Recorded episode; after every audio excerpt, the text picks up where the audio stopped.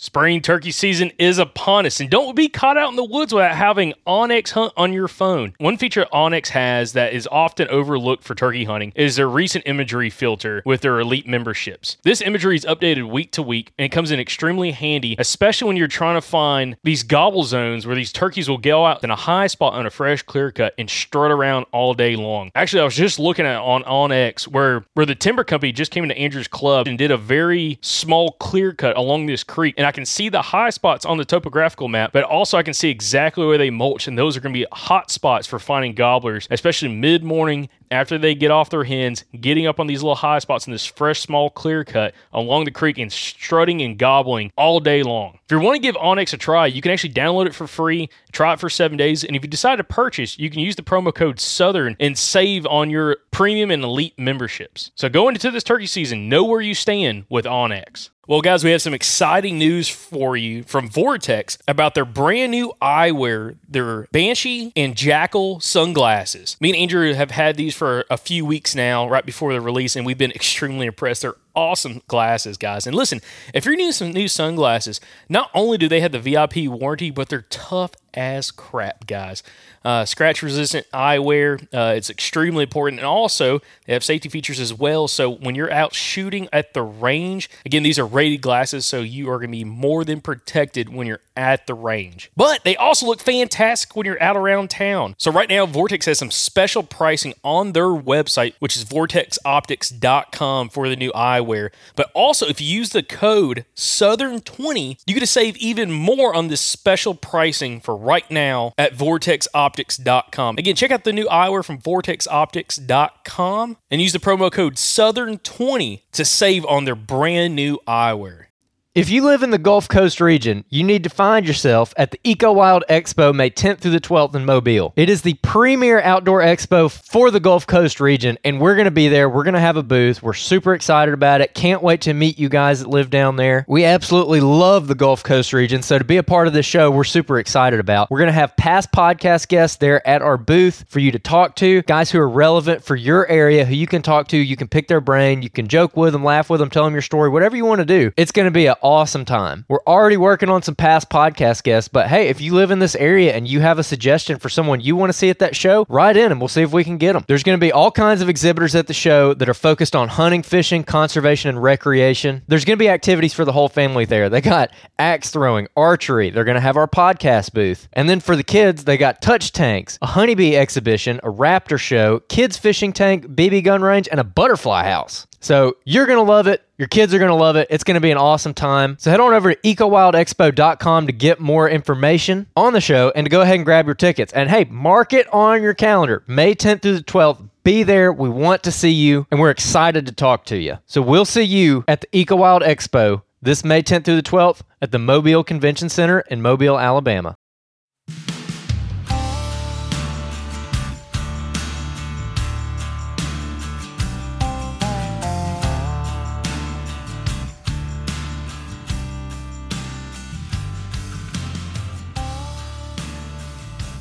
Welcome back, everybody, to another episode of the Southern Waters Fishing Podcast, getting produced by the Southern Outdoorsman Podcast. Appreciate y'all tuning in for this week's episode. Uh, this week, we're going to be following up again with Bryce Roberts from Tennessee River Monsters up in Tennessee from our episode we did last episode. We are talking all things striper fishing, specifically with the big glide baits, swim baits, stuff like that. This week, we're going to dive into some other topics specifically on stripers and how Bryce is kind of using some different technology uh, in order to kind of find and locate these fish and, and really catch these fish. So, Bryce, appreciate you joining me, man, and I'm super excited to have this conversation again with you. Yeah, man, I'm glad to be back. I said I had uh, we had a good talk last time, so I expect another one. Yeah, absolutely. It's like uh, it's fun when you find somebody, uh, which of course you know if you're doing what you're doing, you know you're passionate about. But it's fun when I find somebody's you know passionate about fishing and also willing to kind of share some information and see other people kind of have success because it is it makes it for fun conversations to kind of figure out like again selfishly you know some of the stuff that we're to be talking about I personally want to go use on some different bodies of water when it comes to targeting big stripers because that's one thing we've never done. Uh, I think I might have mentioned in last week's episode uh, with you that the only striper I've really ever caught was bycatch while we were growing up trolling big uh, big uh, uh, diving crankbaits on Lake Martin down in Alabama on Tallapoosa River, and for just for largemouth, like we would just troll for fish uh, in a pontoon boat and had like a 13, 13 pound striper bite, and that's about it. So um, Yeah. this is this is interesting. Again, it's a species specifically with stripers that I think a ton of people have a lot of interest in, just because it seems like there's a lot less known about. them. Like when I, we've talked to Dr. Steve Sammons from Auburn University, like the research done on stripers is nothing like what's been done on largemouth bass, smallmouth bass, even crappie, to be honest. Um, so Yeah. there's a lot left to be unknown, but also I think another interesting thing about the species is just how big they get, and we kind of talked about that last week with some of the absolute mega giants that y'all have caught up there. Uh, you know, both you with you with uh, clients and also kind of you solo as well. But to kind of kick us off and kind of get us back into this kind of conversation, Bryce, um, to kind of maybe jump off from last week's episode into this episode, when listeners had heard on last week's episode or, or last episode, it actually came out two weeks ago, uh, with you talking about the importance of Garmin LiveScope or front or uh, forward-facing sonar in order to kind of find these fish. Um, that's something I really want to talk to you about today and kind of dive into. But previously, before using LiveScope and that kind of forward-facing sonar, what was y'all's methods or your methods in order to, to find fish and put clients on fish? Um, yeah. So before the forward facing or live scope or whatever, um, basically we was using technology and um, it was just side imaging, down imaging, and two D sonar. Before side imaging and down imaging really got big, we just I was just using strictly two D sonar. And what I would do is I just go out, drive the river channels or uh, little deep deep spots in the river, kind of check and see if I found them arches anywhere. Um, you know, the side imaging aspect on it really gave me an advantage also though, you know, compared to that 2D because a lot of times on that 2D you're seeing strictly like you'll see arches, but you ain't for sure yet what they are. Like so now that I had the down scan, I could put the down uh, down scan on and I could actually see to make sure it just wasn't a tree showing as an arch rather than me thinking, oh, it's just a there's two big fish and I drop a bait down and it's instantly in a tree. Um, excuse me. And uh, you know the side imaging aspect of it that was a big deal. You know, once I got honed in on the, uh, I was using Humminbird for the longest time. That mega imaging, man, it was a game changer. I said I could see every fish. You could see their shadows outside the edge of the current breaks and stuff like that. You just see, and that's how I was using it. And um, that was basically what we had. And then you had the 360, which I didn't really get familiar with as much, just because that was more of a bash thing that I thought. But knowing now what I know, that's another good aspect. You know, another good uh, piece of technology you can use for it. But that's what I've used basically before. I call it the old days um, compared to now. Before the uh, before the forward facing sonar um, was just 2D. And we're going to talk more about that. But before, another aspect of technology was the integration in the industry with um, spot lock technology, GPS technology with trolling motors. Like Mini, uh, Minn Kota being a big proponent now, pretty much every manufacturer has their own version of, of you know spot lock technology where you hit a button and GPS in the unit in the in the troll motor can kind of hold position even in some current, um, so you can kind of stay on fish without having an anchor. Before that technology, what was y'all's way about, especially if you wanted to fish a specific spot? Were you guys using, you know, like power poles beforehand? Were y'all using anchor systems? Like, what was the what was the idea of how you would, you know, affix a boat to a location in order to fish, you know, you know, current seams or eddy breaks or anything like that? Yeah, so I was um, I was born kind of uh, a lower class to middle class, but I said I was always broke. I said I spent my money elsewhere on everything else, so I never had it. I never had uh, shallow water anchors like power poles, talons, all that good stuff. It was just old school. Throw an anchor out or tie up on a tree close to the bank that you thought fish were on. Get above them and just tie up. I said I never had that. Uh, I wish I would have. You know, now they got I think anchors that actually pull themselves up. I was like, I've never had that. We was using center blocks. Um, that was our that was our spot lock and our uh, anchoring system. But um, that's what we used. Now, also when it comes to like this, the overall technology side, because wh- where I want to kind of take this episode is showing like the value of the technology, but also how y'all were still successful before the technology, but how the technology uh, compounded that success. Um, could you talk a little bit about that? Just from like early on, like the the success y'all had before the integration of some of these different technologies with like spot lock and uh, forward facing sonar, um, and then kind of how did that change when you started integrating that into y'all's system? Yeah. Um, so before I had, I mean, I, I kind of my first boat was a 15 foot uh, low like tiller. My papa passed away and had a brand new motor. The guy called us he bought this, but um, what I would uh, so my first little boat was a 15 footer, but I, my first trolling motor ever was a Minn Kota Terrova. This is back in 2008 nine. So it's right when the well, it's actually a power drive. So they had a option on the power drive you could get a co-pilot, which had this. It wasn't a spot lock. It was called anchor mode, but it would it was the worst spot lock in the world. But um, that's what I kind of started out on. So I never really had that just normal. Um, I'm trying to think what just normal foot pedal, uh, never no spot lock something. But I always had something to keep me kind of anchored. But um, basically, oh, excuse me, sorry. Can you hear me? Oh yeah, you're good. Yeah, sorry. You might want to ask that question again. My, my I seen that name pop up on my phone. I kind of forgot. Yep, no worries. Um, so um, I'll I'll put that down. Okay. So before so before you started, you know, having all this technology, you know, y'all were still fishing, you know, before all the spot lock technology with the trolling motors, along with, uh, you know, the forward facing sonar. What was y'all's fishing style back then like? And again, how y'all found success? And then how did that change when you started integrating the newer technology onto your boat? Okay, so um, before spot lock and all that, um, the one benefit I think I did have with it was um, probably that I didn't, I wasn't making as much noise due to the fact that now spot lock is kind of noisy. Um, that I think that definitely benefited me because I'm not up there making a lot of ruckus, but also um, before the spot lock came about, um, I think I covered more water rather than would stay in spots. I know it sounds kind of weird. You're like, well, that don't have nothing to do with it, but that spot lock feature gave me the um, access to sit in places without having to worry about wind and all that. Why?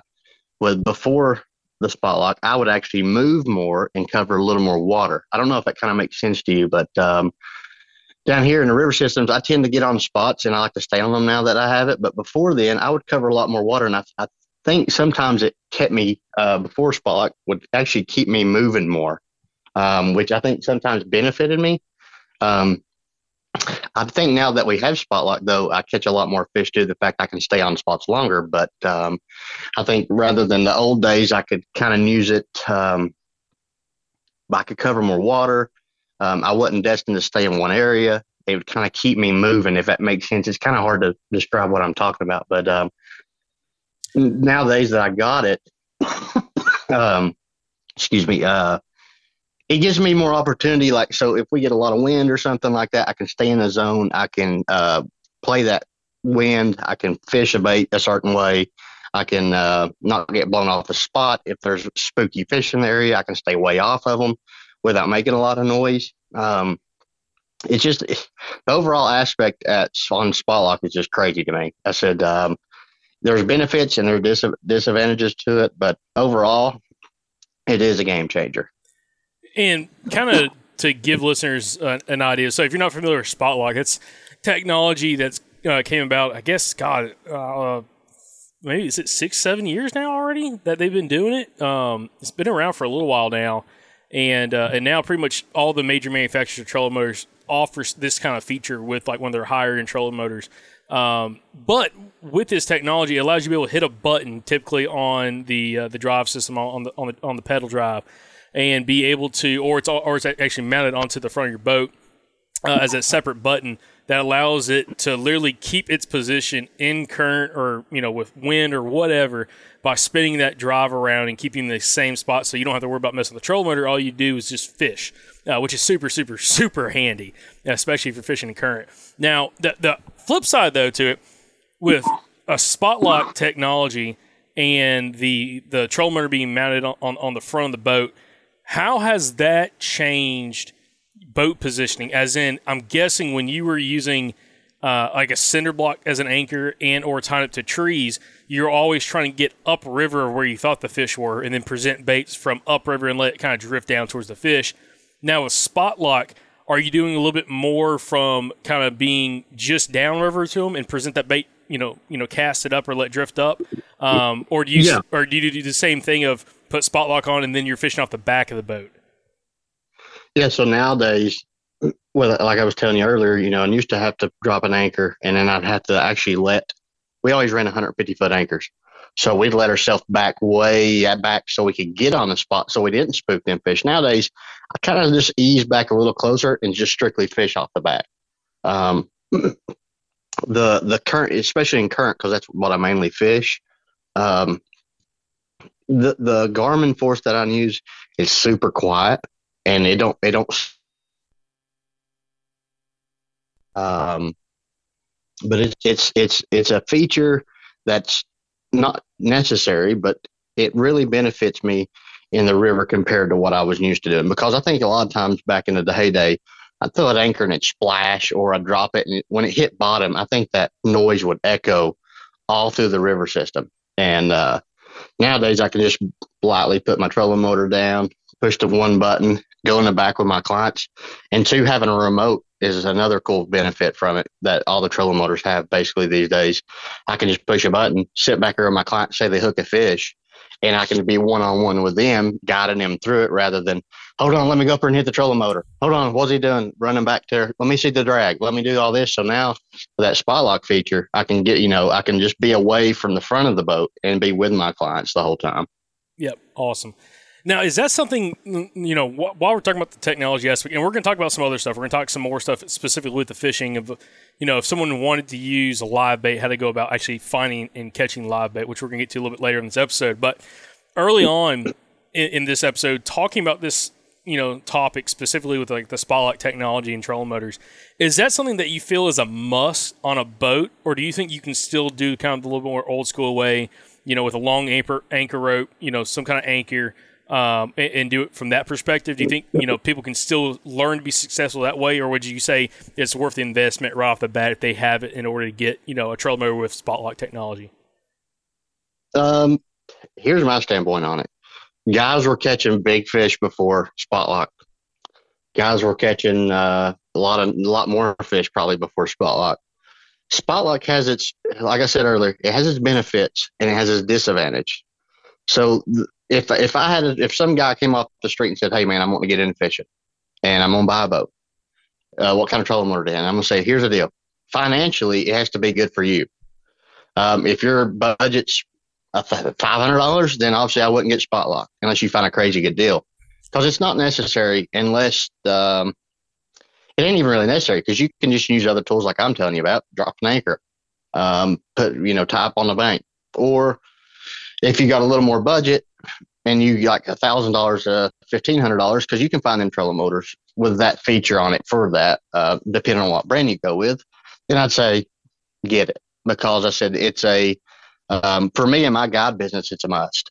Because there's times if I didn't have it, um, I, I, I kind of get myself in trouble in some current areas, um, just due to the fact that if if one of my clients catches a big fish, and I'm trying to hold position uh, in current, especially like catfishing or something like that, um, if I if I get blown off of it by the wind or something like that, then too I lose that uh, I might lose that spot and never find it again, even though I got GPS. But it's kind of hard to ever get in that right zone. But um, if it was me, I'd say it's depending on the person's financial reason and how serious they are. If you're not really dead serious into fishing and you're not making a living off of it, I don't think it's a necessity.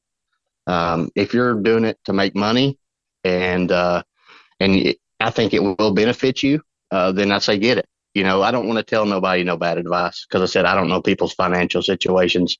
Um, it was a burden. It was it was a super big uh, ordeal when I bought my first spot lock motor. I was like, oh, dude, eighteen hundred dollars is going to kill me. But in the long run, it paid off because I said catching bait and doing everything else now with current down here, it's uh, benefited me tremendously.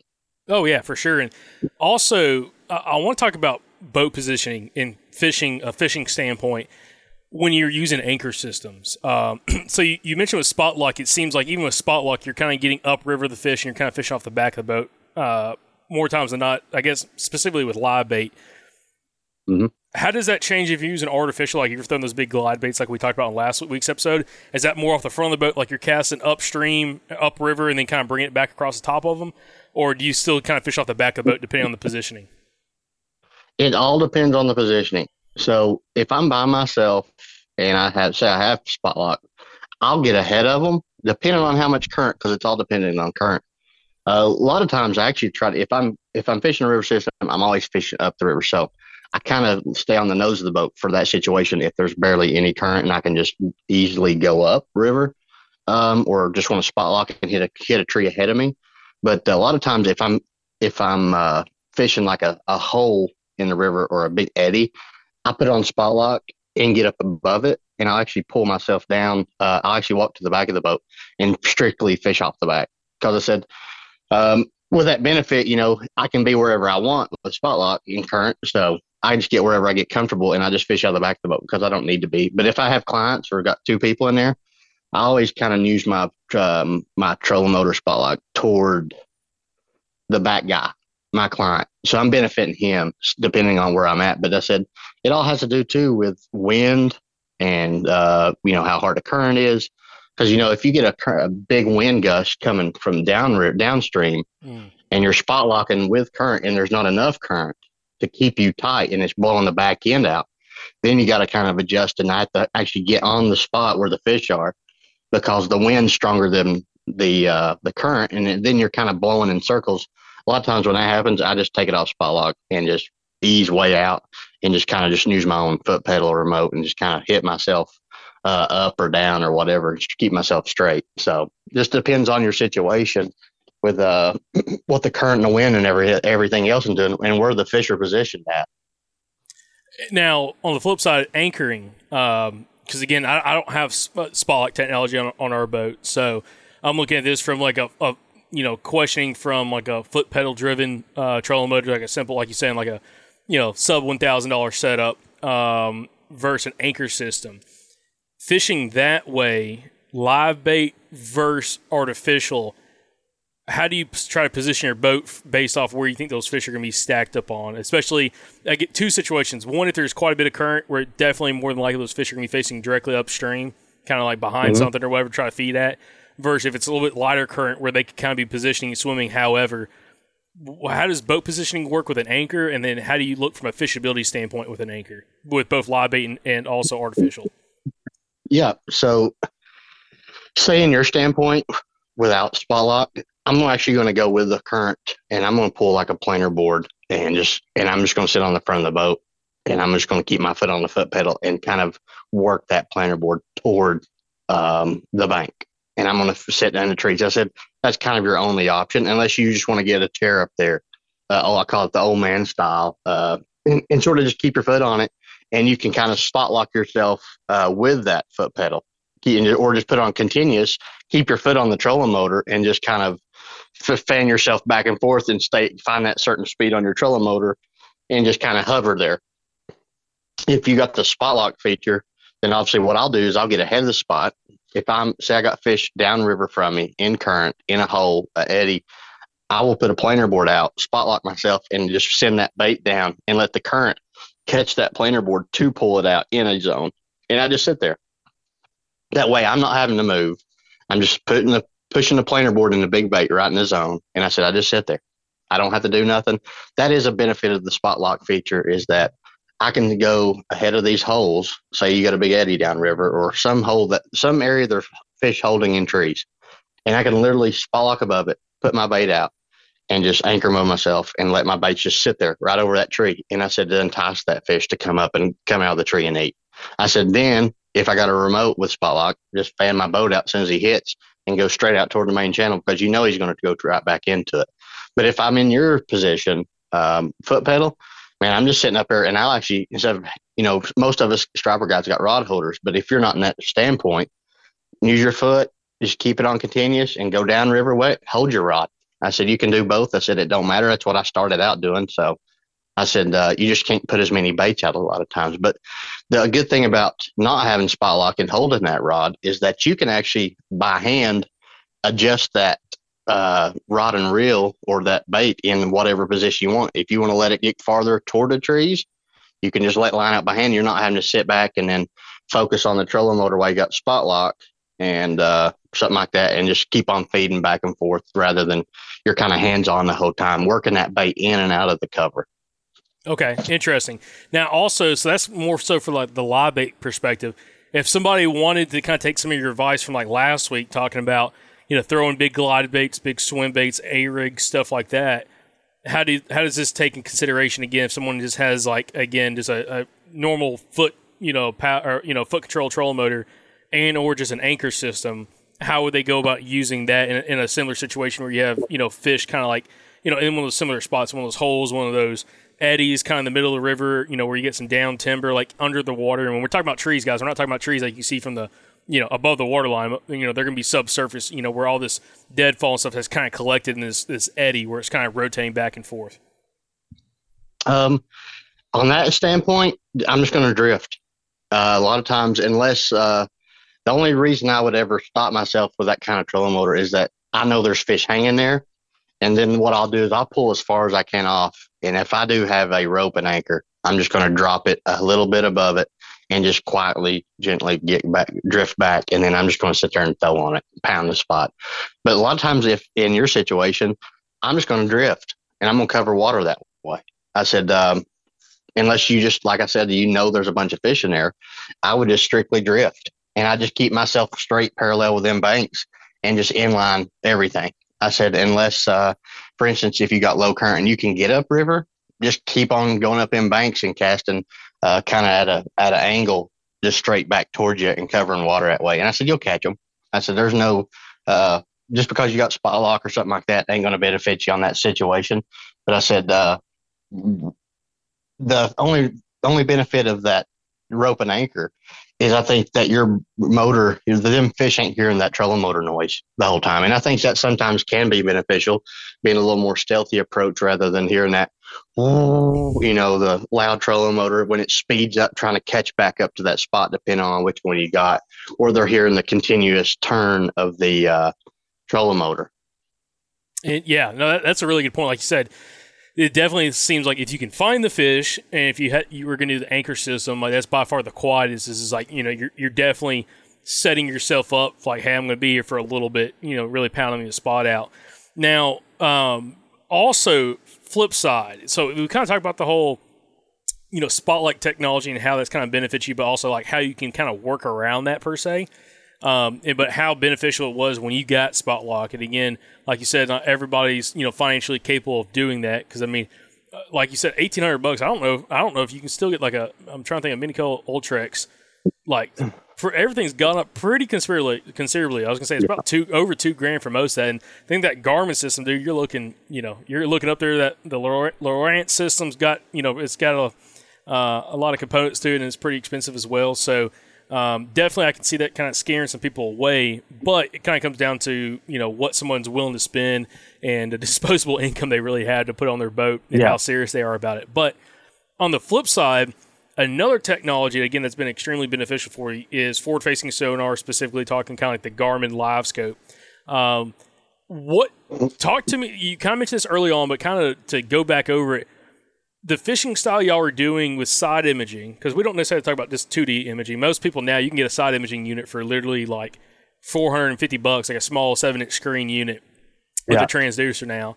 Um, but from side imaging to the live scope, how did that change for you, and how long did it take you to get live scope? Because again, that's been out for a little while as well. H- how long did it take you to kind of get over to use it versus just continuing to use the the, the uh, side imaging uh, optics? Yeah, so on the side imaging deal, um, so it, it, it was awesome. The only problem I so I'd go down the river and I'd find I'd be slowly drifting and say I had live baits with clients, planer boards, balloons, and I would start seeing all these arches. And I'm like, dude, here they are, mega school. They'd be 20, 30 fish, stripers. And I know that typically on my 2D or even my side, I'd look on my side imaging and I'd say, okay, they're to the left side of the boat and they're 35 foot. And so that was how I was kind of integrating that side imaging. And uh, especially depending on what speed I was at, too, because I don't know if people know, but your side imaging has speeds to set. So you can go, I think it's like one to 10. So you can set your, your speed of your um, side imaging toward that. And a lot of times when you're going really slow through everything, everything kind of expands out. But I would always set mine at four mile an hour and I just idle and look for fish. And when I started seeing them them shadows cast out, and I could kind of tell what was stripers and whatnot because you would see multiple fish, like as a, a school of fish. And I would just kind of go back. I'd hit my, uh, I'd mark my spot, like on, uh, say, Humminbird. I, I would go, I'd take my analog over mark the spot, come back around, and I could just sort of fish there. Now, the only problem was, was after I did say I catch a few fish, I never knew where that school would go. So this is when, after like three years of straight side imaging, I got really good at that. The forward facing sonar came out, and I think I was watching a Scott Martin video on YouTube, and I was like, he was saying like Panoptix and all this stuff, and I was like, what the hell is Panoptix? Yep. And um, as I watched that, I was like, dude, I don't even know what he's looking at. But he was catching fish every time. So then my curiosity level went up. I went to Google, typed in uh, Panoptix, and seen that they had that. And um, then push it forward when they came out with a live scope. I was still using the side imaging and the, and the 2D down imaging and all that. And I was still catching fish. But I was always curious of where are these fish moving to because it's showing there's fish, but I'm not catching them. And I was like, either they're not biting or something's going on. So one day I just said, hey, I'm biting a bullet. Bought a uh, 1022 GPS, um, which I thought was the best price for me with the LVS 32. And um, this is before the 34 and all these other transducers came out. It was like the first big purchase in my life. And um, first, and I, and backstory real quick, sorry. Um, I had seen this on my uncle's bass boat. He had a brand new Skeeter FX and he's, he got plenty of money. So I watched on his boat him catch smallmouth deep one day, and I said, "Man," I said, and we were seeing these baits run through really quick, and I was like, and I throw a swim bait at them, and it was I noticed it was skipjack, and I was like, "Oh man," I said, "This is the this is what I gotta have." I said, "This is the best thing since apple butter." And um, but fast forward, I buy that and um, hook it up on my trolling motor, um, in the and I go out the first day, and I said, I have two off days to figure this out. So I go out, I watched a couple videos. I kind of know what everybody's settings are. I go out there and I, I go to a place where I know there's fish. Uh, and I went and I just kind of pan out there and I look and I'm like, okay, these look a lot bigger than bass. Um, so I can kind of categorize them. And okay, these look bigger than bass, and it all has to do with depths and distance out and everything else. But I think I had mine set on like 80 foot.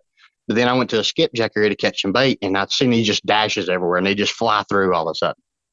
Well, I just cast at them and I'd watch on that live scope. I'd pan my trolling motor right toward that spot and I'd just jerk it in front of them and you'd start seeing stuff shoot at your bait. And I was like, okay, done deal. And I said, so that was like the best ever. Cause I said, the bait's been the easiest thing I've ever done now. Um, the only hard part is locating them now, like locating where the school's actually at. And I said, then I can just pan out now, find what I'm looking for, and then start catching. Very cool. No, very cool. So with those in those two days of kind of using, you know, Panoptix or live scope, you know, were you able to figure it out decently well in order to be able to put clients and, and use it with clients or how long did it kind of take you to kind of work out the kinks and what kinks did you maybe have early on in, in order to like start getting consistent with it? Yeah. So I, I tell people I use my clients as guinea pigs all the time. Uh, and that's not, and that's not saying that I'm taking them to spots to see if there's fish, but I kind of was telling that guy, we, we went out and caught bait and I was showing him about it. He's like, Oh my God, that's the coolest thing I've ever seen. I was like, Yeah, I said, I'm getting used to it still. He said, How many days you had it or how many years you had? I was like, uh, two days. He's like, And you're already this good at it? I said, Well, I've had kind of practice at my uncle's bass fishing boat. And, um, but I said, Man, I'm telling you, I said, We're going to catch striper doing this today. And I said, I hadn't even tried it striper fishing, but, um, we went out and we had some fish in 25 foot of water and there's a sunken old island uh, and it's just hard bottom rock and stumps. And I knew they was, I pulled up there 2D sonar, seen arches, and I said, they're here. So we take some balloons out and uh, put three jacks out. and so what I said is, I'm going to watch that skipjack because I said, I can follow him wherever he goes with this as long as he's in within 80 foot of me. And I said, I want to see what the fish look like, uh, exactly what they look like when they come up on a bait. And I panicked right over and I told that guy, I said, if you put your bait 10 foot in front of us at this position, I said, I promise you, you'll catch a fish. It's every morning like this. So I pan my live scope over and his bait goes over for some odd reason. It went over and they never do it right away. and all of a sudden his bait's just going through, and there's nothing surrounding it. Just see a skipjack, and we're in 25 foot of water. Remember that. His bait's at 15, and all of a sudden you just see this huge blob come off the bottom, and I see it kind of like turn its tail real quick, like it just flashed, and went straight down. I said he got it, and I looked up, and the balloon's gone. And I was like, dude, this is it. This is how I'm going to catch them. Um, and I did. that. I could just continue to do that, and then the the best part about this is I have learned that fish don't necessarily need live bait. Um, down here on Tennessee River, they'll hit a dead bait, it, but the temperature has to be perfect.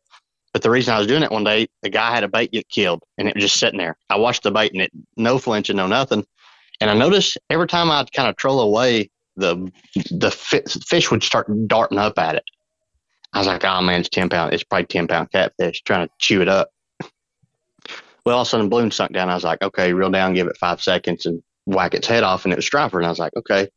Well, then I started noticing like sometimes when you'd find them schools, like you'd get 10, 15 fish fighting over it. And I said, well, just yank it away from them and then just push the button and let it fall back like a big spoon, you know, one of the big flutter spoons. And then that's when the the light switch went off. I was like, man, I said, I'm learning stuff about stripers that I'm, I'm, I've never knew. I knew they would eat deck cut bait, obviously, but I never knew they would eat a whole, but it had to be fresh. That's the thing I've picked up on over the six years I'm using the live scope. So, um, but dude, it's, it's unreal. It's, it's benefited me to the best, uh, that I can be so far right now. And I said, I'm sure there'll be some type, type of technology, uh, come out that's even better than that. But I said, as of right now, this is my, this is my go-to.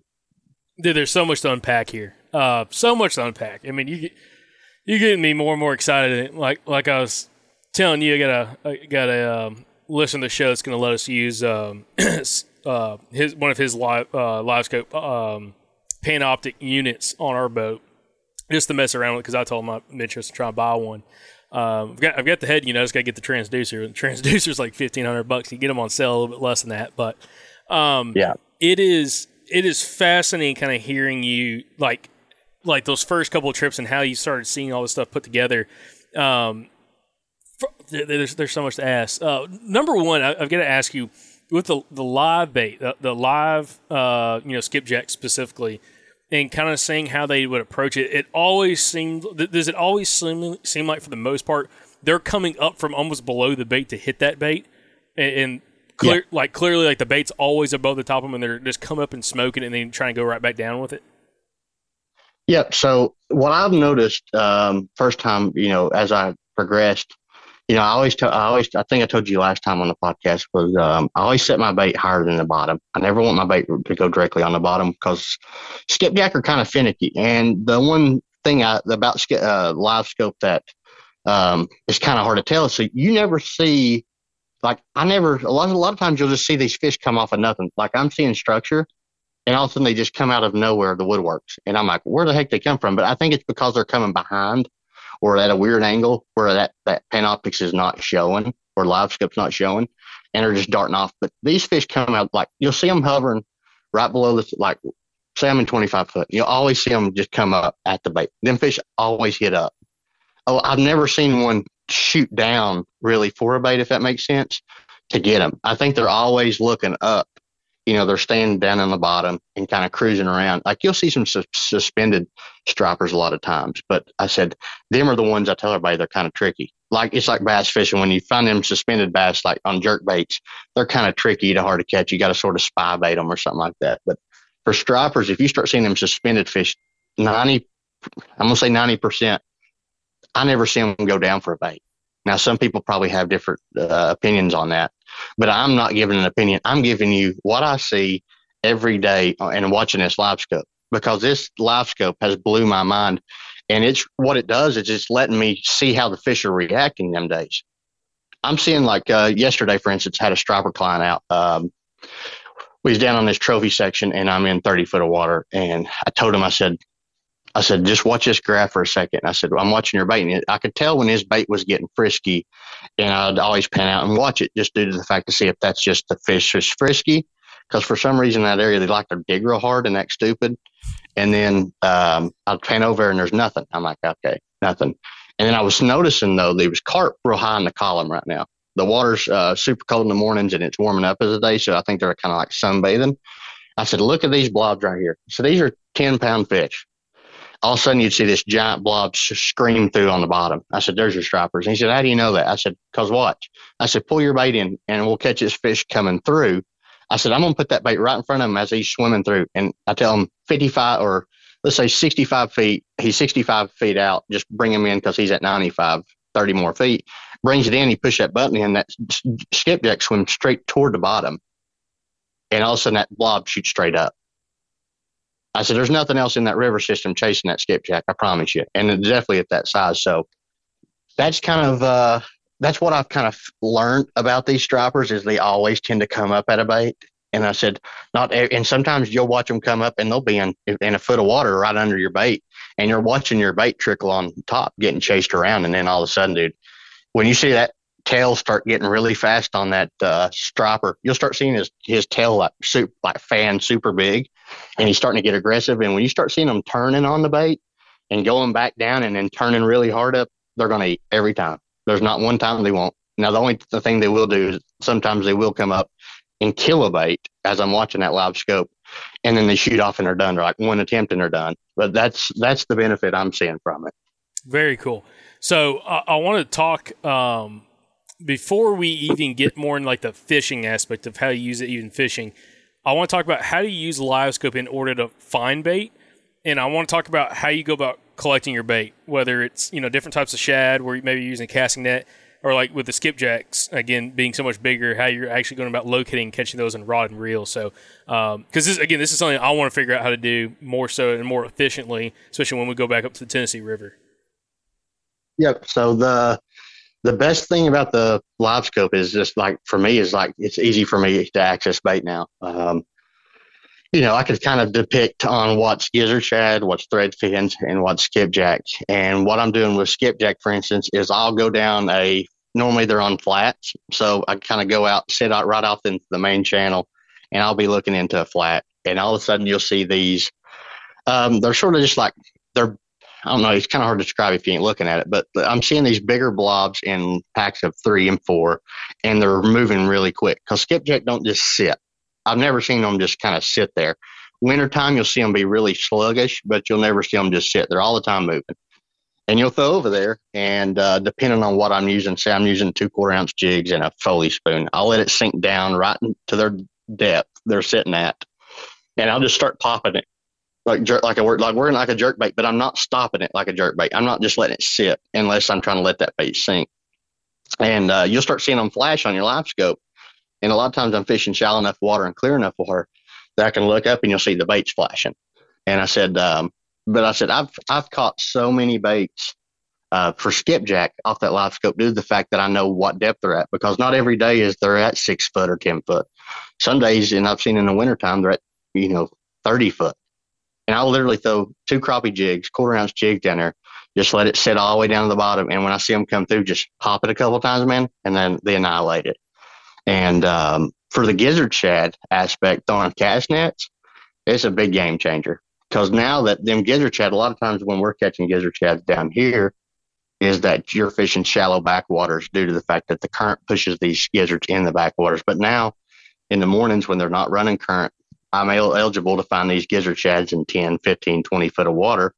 And um, depending on what I'm doing, I'm throwing a tape net that's for your deeper water, or I'm throwing like a real heavy net uh, in the shallows. But I can see where they're positioned at, and I, I can tell a big difference on the gizzard shad because there'll be like clumps and clusters of 15, 20 smaller dots than than the skipjack that I'm used to seeing, and then I can just kind of cast. I just fan my trolling motor out, find where they're at, get 20 foot within them, and then throw that cast net because it's 20 foot in uh, circumference. And uh, it just you watch it pancake down there, dude, and just slowly drift down to them. And you know if you got them or not. It's no guessing game. And I said, well, that's kind of nice too, because say you do miss them, I can pan right out real quick if I'm strong enough and fast enough, pull that net up real quick, pan out, see that they've shifted, you know, 15 foot to my right, and kind of lead them because I can see where they're moving. Um, and then as thread fins, uh, you can catch cast net, same thing. I said they're just like there'll be a bazillion little little fine dots that I'm seeing out. And mean, same thing with a tape net or a regular cast net that I'm catching them that way. Houndstooth Game Calls is your home for turkey calls this spring. Go check them out. They got all the classic turkey calls. You know, they got the pot calls and the box calls and the mouth calls, but they also got a couple really interesting calls. One of them is called the the success call, and you just need to go look it up. It's very it's like a box call that you can work with one hand. It's really really cool. Sounds incredible. They also got the Spur Master, which is another very unique call that you can get some really unique clean tones out of. They're going to help you out this turkey season. Use the promo code SOP20 to get 15% off of your order at Houndstooth Game Calls. That's SOP24. Use it at checkout. It helps the podcast. Trulock Chokes has been made in Georgia since 1981 and offering a wide range of chokes, over 2,000 different chokes for all kinds of shooting activities. You might be wondering why you'd want to purchase a Trulock choke, and it's to improve your shotgun performance. Absolutely guaranteed. And as a great example, we have Andrew Maxwell here and uh, Andrew, you've had some pretty good luck again, kind of switching out chokes and trying out the Precision Hunter choke from Trulock. So, Andrew, what's been your experience so far? Yeah, I've always, I've used the same choke for several years now. I never really thought much of it, and I got the Trulock choke in. I patterned my gun with the first choke at uh, 30 and 50, and then I switched to the Trulock and changed from 30 to 50. And the 50 yard pattern on my gun with the Trulock choke is unbelievable. Like everybody's jaws were dropping. Like when we were out there with Mike and Sam, we were all super impressed. I mean, it's throwing a better pattern at 50 now than it was throwing at 40 before my old choke. And Andrew, you're shooting the Precision Hunter choke from Trulock. It's a great option. Same chokes I have in my shotgun. So, guys, if you want to give Trulock a shot this spring, you can head over to trulockchokes.com. That's T R U L-O-C-K-chokes.com. You can also use the promo code SOUTHERN at checkout at trulockchokes.com and save 10% on your order. Again, give Trulock a shot this spring, especially if you're not happy with the performance of your shotgun, and shoot with a more deadly pattern with Trulock. It's super interesting. Now, uh, dude, I've got a lot of questions about bait because, again, last episode we talked a lot about – we talked a little bit about live bait, but a lot of it was about those big glide baits, artificial, these big swim baits and everything that you're using catching these these striper. But you know, live bait, you know, just offers you something else as well. Uh, that you know, this is another tool in the toolbox for you to be able to use, and a different presentation as well. Um, for specifically skipjack, you're talking about finding those like in flats, like off the main river channel, um, in, in some mm-hmm. of these reservoirs and everything. Um, do you ever see them in fairly large groups, or is it always just a, a handful of them? You know, five, six, three, four, five, six of them, kind of in a in a little group, kind of you know, darting around. I've I've seen I've seen literally a thousand of them in a ball.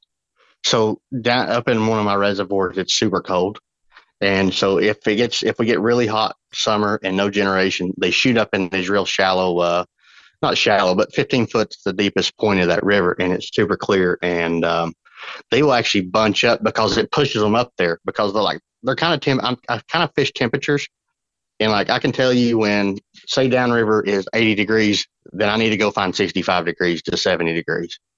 When I find that happy medium, and a lot of times it's up in that shallower, colder water coming from the um, t- tail race of, like, say, Melton Hill Lake or something like that, then I can just go up there.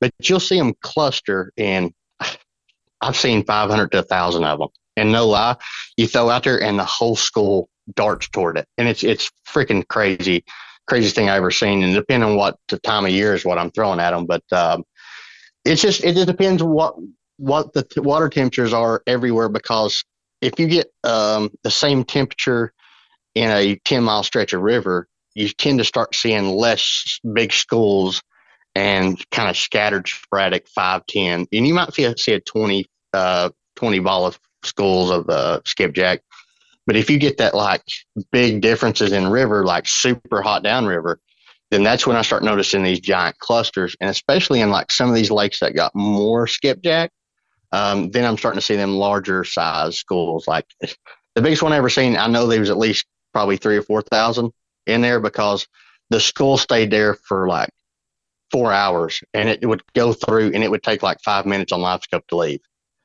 And I was like, I've never seen so many. So depending on what when it where it is and where it's at and what time of year and everything, I said you can see big schools of them. I said what you just need to do is take you. You can even throw a crappie jig at them if you. But I said you need to get down there to them if they're deep. And and I'm telling you, all you got to do is twitch it one time at them, but you got to keep it moving. And if they jump for it and you catch one, then you know they're skipjack. Because I found out with the live scope, if you throw out a skipjack, he will hit. He will at least attempt to hit it every time I've never seen one you throw at it and they just keep on going. They they will turn on a bait.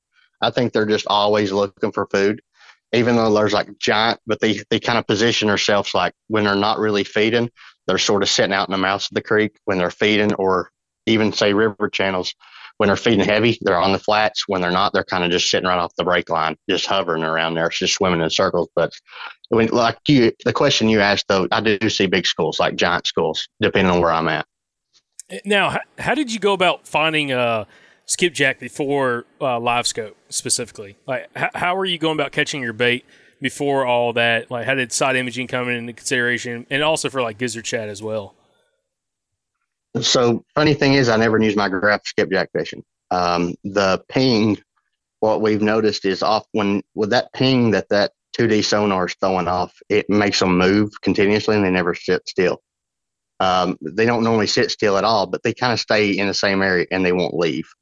So I always turn my graph off, the sonar part off. I never run it because you'll catch one and that school's gone forever. And it's like they seem to run like 500 foot. So the thing with the live scope is I don't never hear nothing from it. I've taken the water and I just put my ear up to it and I can't hear nothing. So I'm thinking that maybe that different frequency frequency is not bothering them as bad. And two, um, you know, that 2D man, it, this, you can hear that ping through the boat a lot of times, and I think it spooks them off. But what I'm looking for before I had all that is temperature. Down here, I don't. I kind of in my river system that I fish for mainly. I can tell you within a hundred yard stretch of where they'll be typically with uh, without live scope or nothing, just water temperature base. It seems like down here as you get in from like May, June, July, August, September when it's super hot, uh, you got to find that cool water is where they like to sit, not cold, but cool. Saying cool is uh, 65 to 72. Um, once sometimes like later in the year because just the river system's so hot and they're not discharging you'll find them uh, around a lot of threadfin which hang out in that like 70 to 80 degree range.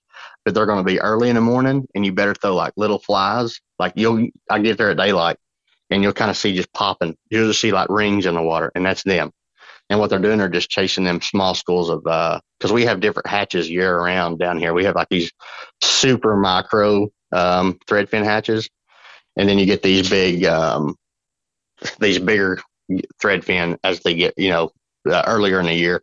And I said, you kind of just follow them schools, but um, come come to find out, the temperature is the main thing that I've noticed that they hang in. They got to be in that perfect temperature to find them. That's how I always did. Um, I just after trial and error, going out seeing where I wasn't catching fish, and then I'd hit a certain temperature. I'm like, okay, 65 degrees and then I'd go down a little bit to 75 degrees and they wasn't there and I come back to 68 or 65 degrees and they seem to be there. I don't know what it is about that temperature, but that's what what I always fish for them, like wherever I'm at. I wonder that has something to do because with uh, where I've seen guys catch them, talk about catching them is you know just below some of the locking dams on like especially mm-hmm. the Tennessee River, and I wonder it's because they're just pulling that cool water uh, from above yeah. river, and that's one reason they're, why they're stacked there. It's not necessarily like yeah, it's a great feeding spot. You know, everything's getting shot through there, and they can they can move super quickly through fast flowing water. But uh, probably just that cooler waters right there versus even just you know down river, even a mile or two.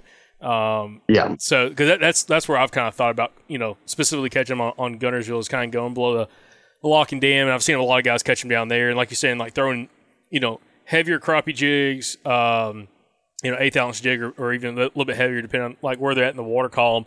And just like you said, kind of like I've seen guys talk about like burning it, kind of, like somewhat depending on like how I guess I guess aggressive they are feeding, uh, and again where yeah. they're at in the water column.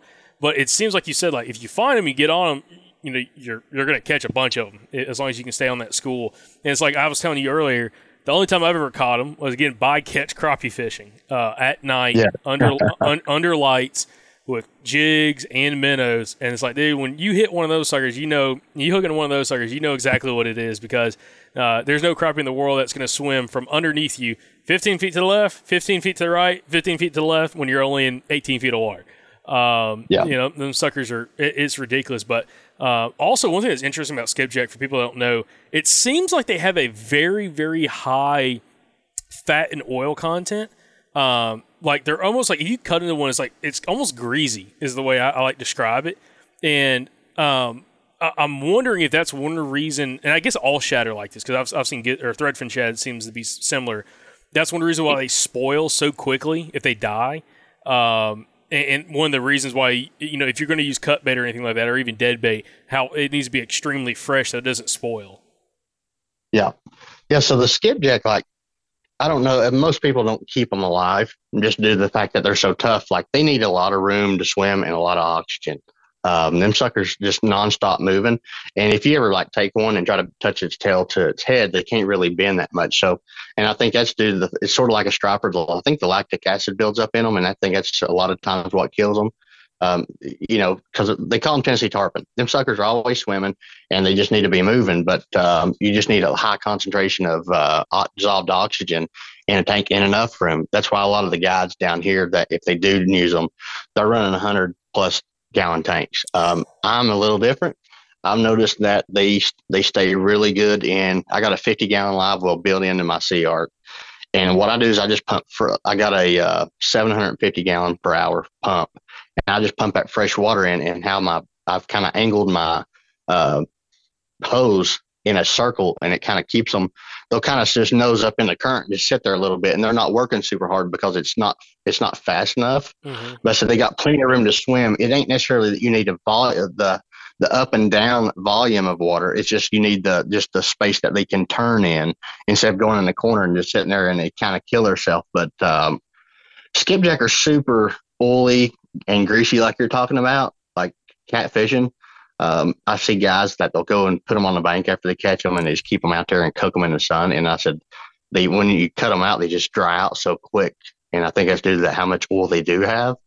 Um, so like a lot of times I'm just throwing them in a cooler and I always put their bellies up and just pack them full of ice and kind of layer them that way that their bellies stay fresh because that's the first part it sp- spools on them is their gut sac. So Now, because I want to talk a bit about this, we talked about kind of how you're going about catching some bait. Uh, I've got I got to get back and throwing casting nets again. Um, is, is there any way to uh, find gizzard shad? Like I was telling you, I've seen some giant gizzard shad on on um, on Guntersville, but is there any way to find them without live scope? Kind of going back to technology kind of question. yeah, you can find them on uh, with 2D and inside imaging. Um, the it, you sort of got to use so summertime. Them gizzard shads kind of uh, are in that transition period of like they're up in the shallows and they're down in the uh, they're kind of down in the ledges, like for bass guys, especially on Guntersville, Tennessee River. That's why them bass are kind of out there. They kind of get off their spawning deal, move move out toward the deep water, and so I just use my 2D sonar or side imaging, kind of scan out, and you'll see these big clumps of balls of bait. And I said it's kind of hard to depict necessarily unless you do kind of trial and error cast on them, but early mornings, if you'll go out in these shallow bays and kind of just watch and you start seeing them flip, when you see the flip, that's pretty much your gizzard shad school. And I want to tell everybody is turn all your 2D sonar off and all that noise, gradually ease up on them and just throw on that flip. Now, if you're, you know, 100 yards away from it, wait until you see a flip that you can kind of get close to in shallow water and cast on them. But um, if you're looking for them deep ones, you're going to have to get out in the channel and kind of graph around. But I said typically them gizzards will always show themselves. Not all the times, but typically they'll show themselves on top. Now, when you're saying uh, flip on top, uh, give us a visual of what that looks like. So, say it's super early in the morning, you're going to see like a actual. It'll be like you'll start seeing rings, but you'll see these. You'll hear the flip, like it's like a. It's like you're snapping your finger. And I said, um, they could be thousands of them. Like down here uh, in Middle Tennessee, I don't fish there much, but when I do go down there, there's a there's a, a marina down there, and in the morning, dude, they go bonkers, and it, you can hear it sounds like a thousand people out there flipping their fingers, and um, and then I'm watching out there, and you'll just see millions of them just flipping everywhere and trickling. Um, the thread fins kind of just like kind of thread fins really don't flip much; they will, but then bigger gizzard shad, your Ford. Uh, 10 inches. And then some places you get them bigger. Mm-hmm. But I said, you're going to hear like big flips. You'll see big rings. And I said, they'll be popping everywhere on them flats and in them shallows. Very cool. Okay, cool. Now, also with with live bait because I want to talk to you about your gear setup of how you fish your live bait because we never really touched on that uh, uh, on the first episode with you because we were just talking so much about the uh, the glide bait specifically. But when it comes to keeping fresh live bait, um, especially with a guy that doesn't have like a huge boat, what is like some of your advice? If say if someone was whether you know depending like you know some you know the bat like a, on a bass boat, you know some of those live wells are anywhere like 18 gallons to 25 gallons, uh, and you're running Yeah. a 50 gallon in your boat.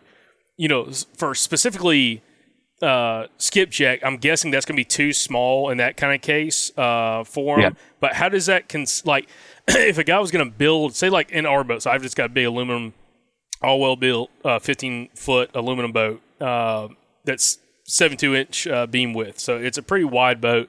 If Yeah. you if you were going to like build or, or like construct a live well in order to handle some of these baits, you know, what what are some of your what are some of your thoughts on that? As in, uh, you know, what would you need in order to keep those bait alive?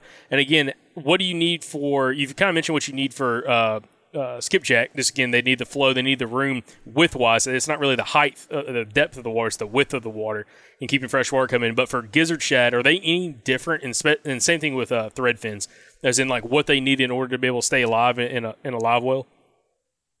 Yeah, so that's kind of the downside of gizzard shad. Um, if anybody knows anything much about the gizzard shad, once their nose get red, they're not real good baits. They're stressed out and they're kind of their shad scales are falling off. So a long time ago, before I had a bait tank, a nice bait tank, um, because I have an exterior bait tank, it's a male, it's 50 gallon that I bring has filtration and everything. You kind of need filtration system with gizzard shad.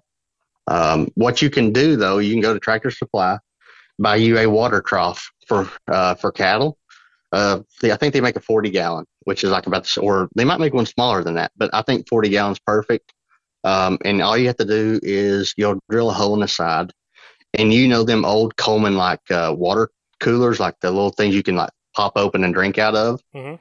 You can actually make you a filtration system out of it, and what you put in there is a bilge pump at the bottom, and you have two ports in there. One's the water off top coming in to fill that tank, and the other one's the water pushing out of it. And then what you can do is build you a like a custom uh, screen or something like that, and then put you some pillow stuffing in there that your water actually comes up and filters, and it's like a big water cycle. And because them gizzards get really nasty, and then the reason they get really stressed out is because the water's super dirty. Because as soon as you put them in there, they'll start crapping. So, like typically, what I'll do is what I'm catching bait, gizzard shad specifically, is I will get me a five gallon bucket, or I'll just throw them in my inter- uh, internal live well and just put water in. I don't run current on them or nothing, and I'll just let them kind of crap because they'll kind of start crapping everywhere, and the water get real nasty. And what it's called is cleaning them out, and then I'll throw them in my bait tank, my uh, external bait tank with a filtration in there. That way, they've already crapped out majority of their nasty stuff. And then the key to get keeping gizzard shad too is salt, water softener. Um, I know that's kind of crazy, but it keeps their shad scales hard on them, and it keeps them kind of calm down, um, and it makes them really frisky too.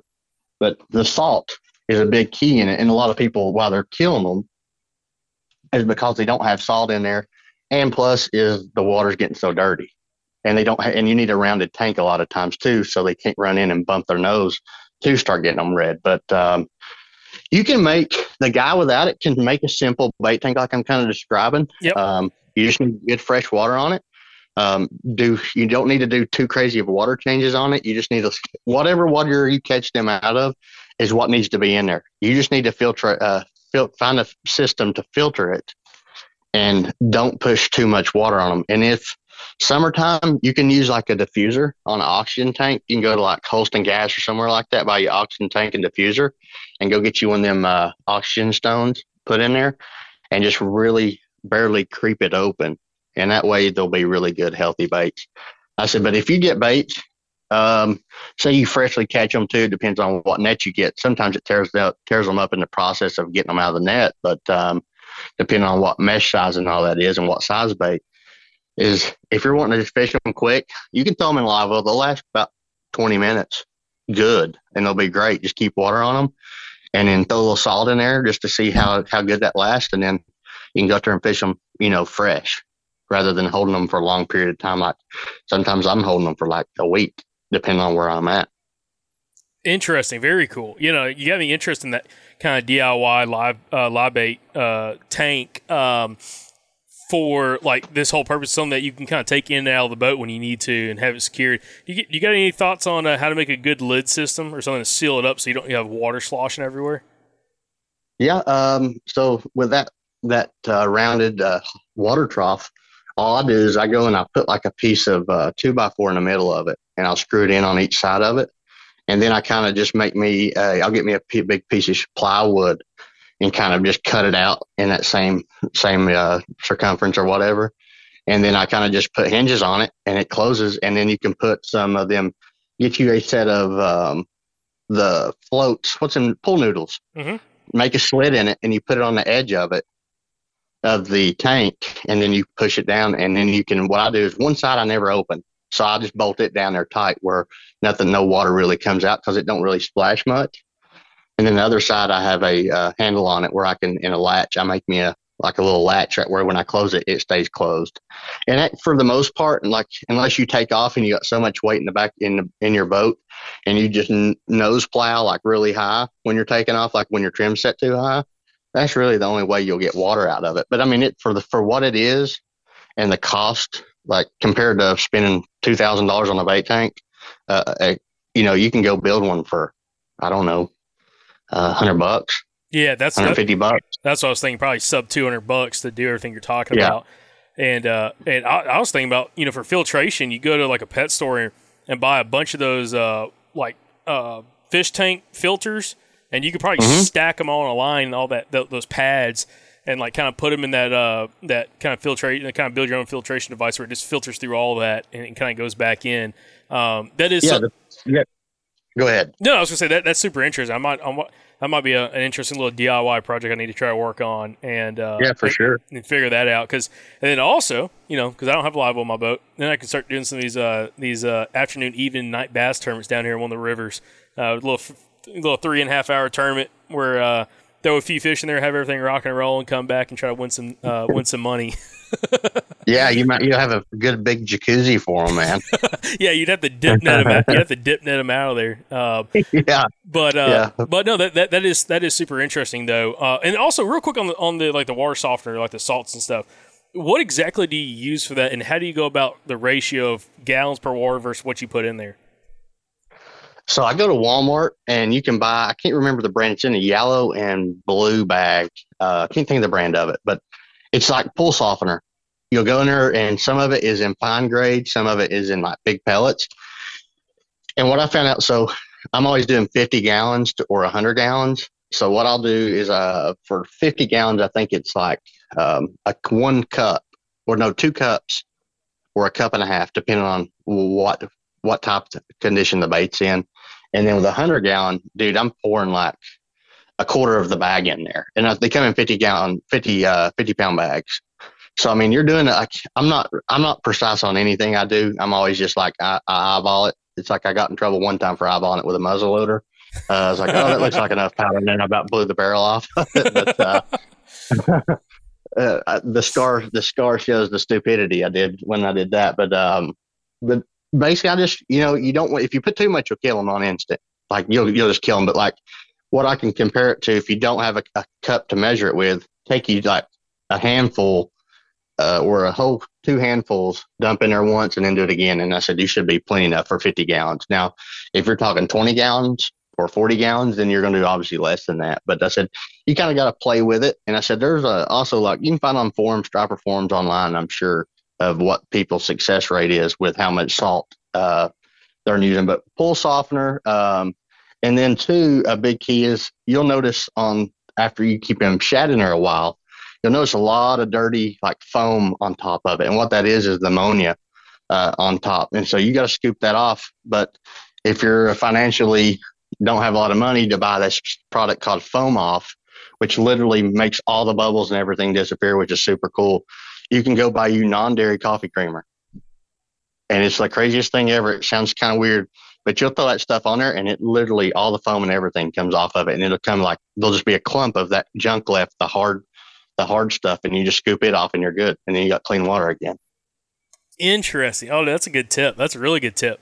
Um, awesome. Now, I, I, I want to ask you. Uh, I mean, I've got another Livescope question, uh, but before we do that, because I'll probably end it on that, but for your rod and reel setups and, and, the balloons, specifically with the balloons, if you're using balloons versus if you're using a uh, a planer board, how do you go? Like, what is your gear setup? Like, what, what size hooks are you using? Are you using circle hooks? Are you using like an Aberdeen style hook? Like, what kind of hooks do you like to use? How do you like to weight the bait?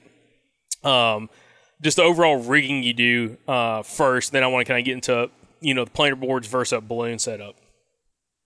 So on my balloon setup, um, I'm using J style hooks, typically seven, eight, nine aughts. Um, that can be Gamakatsu, it can be a Mustad bait beak hook. Um, owner makes a good hook. I said I use gummies and uh, mustads mainly, and I'm snelling that hook. Even though, because some of them, some of them J hooks that you get, which I'm calling like, you actually have to set the hook on. Um, some of them are inline, some of them are offset. Depending on what you're doing, I always snell my hook just due to the fact that clients not necessarily um, set the hook perfect every time. And that, that snell hook kind of makes up for it. And you can use it as a circle hook also, depending on what application you use it in. But I'm using a, um, typically my favorite one size is a 8 dot. It's not too big, but it's not too small. And um, for them skipjack, it's like anywhere from 15 to 18 inches. It's perfect for them. And if you get a bigger one than that, you kind of got to use a stinger rig, which is I got my J hook, and then I'm got to tail tag in off of it, which like a number two or number three uh, stinger hook, which is a treble in a two or three X. And I'm sticking in the side of that bait, and I'm hooking that bait behind the head. Or if I'm pulling planer boards, uh, if I'm balloon, I'm always hooking it behind the head if I'm running planer boards, I'm always sticking it through the nose hole up above, and then I got that stinger hook off of it. That way, it's kind of in line. So it ain't because if you hook it in the back with current, it kind of just spins and rolls, and the bait does stupid stuff, and he never stays in line, and he always stays up on top. But with that balloon rig, I'm you know I'm tipping that. Uh, I always keep that hook in its back, and I'm typically stretching that balloon 15, 20 feet, depending on where I'm fishing. And I'm running that, uh, I run 30 to 40 pound fluorocarbon on all my rigs with braid or mono as a main line. Okay, I got a couple oh. other questions to that. Number one, how long do you like that leader to be that fluoro oh leader to your to your braid typically?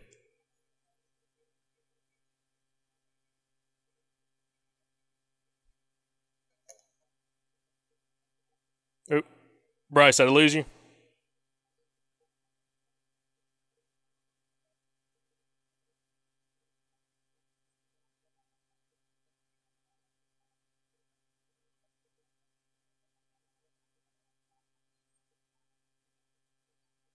Hey, Bryce.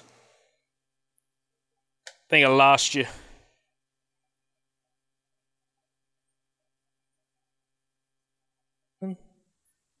So with your braid and your fluorocarbon and you know having a fluorocarbon leader, how long typically do you want that leader to be before it meets that braid?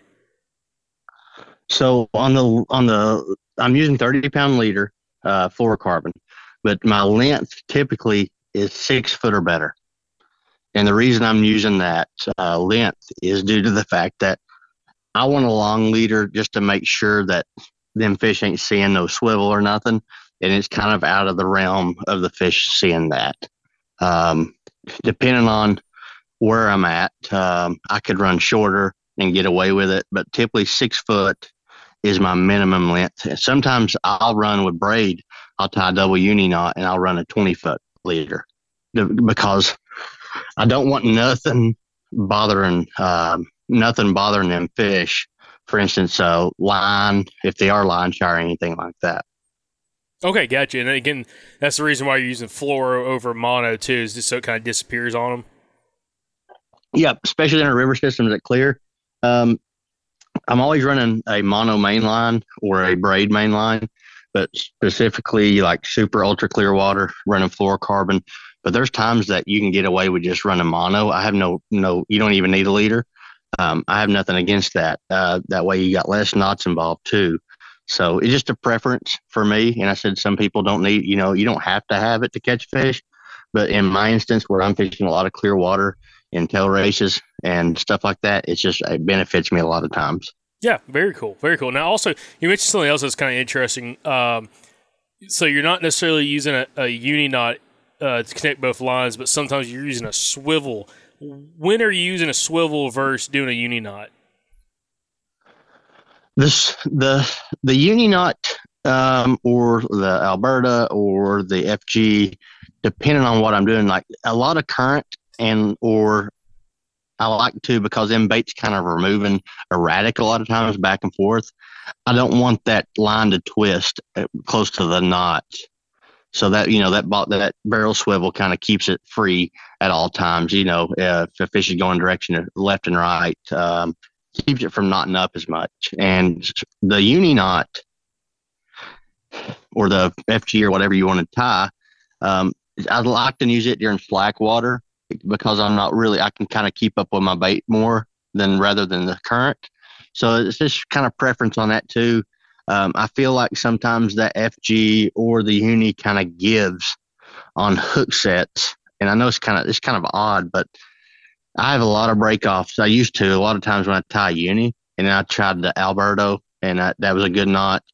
And I said when I tie that line to line, I always kind of seemed like I would break off, and I think it was due to the fact that I was setting a hook way too hard for one, but like that high impact on that knot.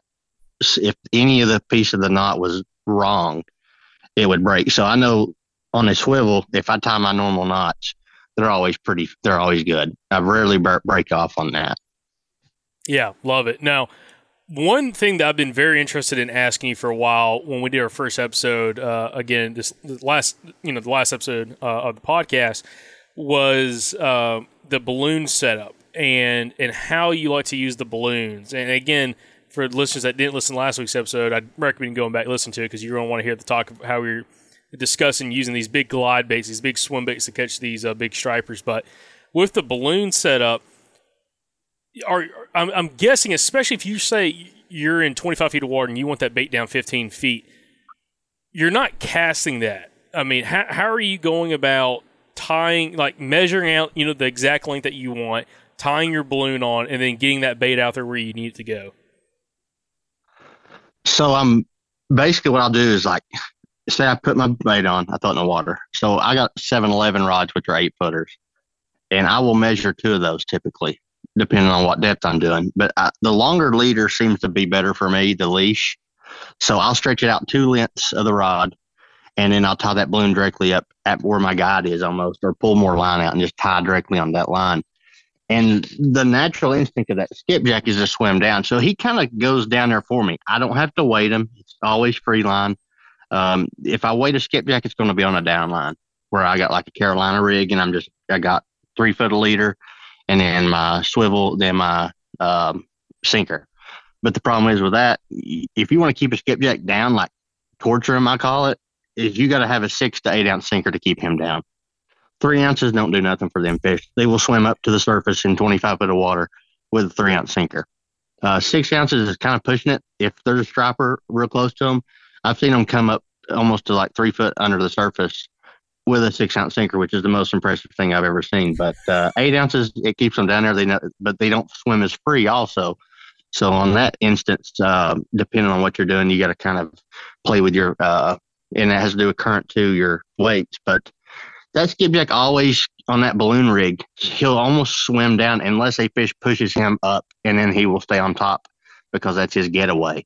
He knows that them stripers don't like the sunlight a lot of times, and I think he stays up high because he has nowhere else to go. If he goes down, he's screwed. You know, he don't. He'll uh, he'll kind of be in that strike zone at all times. So he kind of gets up toward the surface and swims on top, trying to get away. And a lot of times, them stripers don't get them that way. But them stripers are so muscly too, and them skipjackers kind of uh, they can move so quick back and forth that it's hard for them to get it. So it's like cat and mouse the whole time. But that's that's strictly what I do. Um, but I'll tie that balloon directly up over 15 foot if I'm in 20, 25 foot, and he'll just go straight down there, and I'll watch him on the Livescope and just see what he does. Now, some of them is kind of stubborn at times. So what I do is I punch them like two or three times. I know it sounds cruel, but you kind of knock them out and they don't lose, they kind of lose uh, sight on what their, their job is. And uh, they kind of stay down that way. And I said, sometimes it's nice to have a flutter bait. I call flutter bait like he's half dead, half alive. He has enough get, he has enough get when a fish gets on him to get away, but he's not, he's not at full potential. So That's all I do. So again, typically you're not running weights on them, so you're kind of letting them do their own thing, kind of go down. Now, do you do gizzard shad any different? So gizzard shad, it's depends on the where I'm at and what I'm doing. Gizzard shad will dig the whole time. I've never seen a gizzard shad on a balloon come up. The only way they would come up if I was holding them in current, they would come up. But if you just drift with them, and or you know if you're in no current, they kind of stay down unless same same style, same everything. Um, if a striper gets on them, I've seen one come up like three foot, but he didn't stay up. They just dig and dig and dig. I don't know if it's something with the in their mind that makes them do that, but the the gizzard shad will stay down really well. He don't come up to the top much. Okay, very cool, awesome, um, interesting. So there's there's certain situations when you'll use that weight, but dude, six ounces, God, dude, okay, that's not what I was thinking you were going to say. But then again, I, I've I've handled a few pretty big skipjacks, and uh, I can kind of see how you're saying that they get enough fire in them, they can they can lift up some serious weight trying to come back up to the surface, getting away from those stripers. Um, interesting, very interesting. Now, also, kind of bring it full circle with the technology aspect. When you're fishing, and this is kind of uh, getting to a point of kind of you know wrapping up, but kind of using the, the Livescope and you know spot lock, all that technology, along with you know some of the live bait and or when you're using the artificials like you do like in the summertime is there anything else worth of noting of you know how you like to fish those areas with the Livescope or is it very much like with Livescope you're just trying to keep an eye on the bait and then kind of every now and then i guess scan around and seeing you know if there's any stripers kind of circling the area um the only the, the only the thing about the Livescope a little different than what i will do and what like really depicts on uh, if i catch fish or not is sometimes like I'll be just drifting and see fish kind of come up at a bait, but I'll take these dead baits. I'll kill my skipjack or have dead skipjack and I'll pitch it uh, way off. Um, I can kind of, I'm like, see my target. I pitch him skipjack. I stand up on a cooler and I'll get like a 16 to 18 foot leader because the spots I do it on are typically deeper. And I said, I can lob that bait over there and I can let it flutter down. And I'm watching that. I'm staying in line with that bait and I just let it go down. And when all of a sudden it gets down there like 16, 18 foot, then stripers start darting up at it. And it's the coolest thing ever. And I said, I'm using that just to work that bait. I'll actually use it like a flutter spoon and I'll pull, yank that bait away from him fish. And all of a sudden you'll start noticing there'll be more fish. And that's a good little way to find fish in my river is to throw him dead baits. And I said, because a lot of times you don't even see them stripers down there on the bottom. And all of a sudden you'll start seeing 15, 20 fish dart up, and then that's how I'm kind of using it to find. Interesting. And I guess we didn't mention. Scope, I wouldn't. Oh, go ahead. No, I was gonna say uh, your audio cut out. Let me let me write that time down real quick. Uh, so uh, my bad. I thought you were you weren't talking, but you were still talking with audio cut out. Um, Hold on one second. I'm gonna text text my fiance. Yeah. So you mentioned kind of having success, you know, casting those those dead baits and almost kind of using like a flutter spoon uh, in order to kind of locate fish and even catch fish like that. When do you also implement the whole cut bait aspect? Because you, you kind of tease this a little bit on the first episode we did with you, but we never really talked about in any kind of detail. You know, first off, what kind of success have you had with cut bait when it comes to catching big fish, and why do you think cut bait at certain times of the year seems to be productive? Um, so cutbait is like the. Uh, I'm trying to think how to word this. I think cutbait is honestly probably your best presentation for big stripers. Um, kind of spill the beans on this. I don't talk about it a lot because it's kind of a really important one I do, but cutbait is one of them deals like so typically when temperatures get hotter and fish are staying on bottom more, it's a good way to kind of present your bait. And you don't, a lot of times in my river system, is I'm throwing it out there with free line and just letting it naturally drift down to the bottom because I'm not fishing super deep water, like 25 deep to me in my rivers. And, um, you know, springtime, when you start getting a lot of skipjack up in the rivers due to the fact they're spawning, I think a lot of baits sometimes just die off naturally. So I said they're used to seeing baits on the bottom, and stripers are kind of opportunist, and they'll eat anything.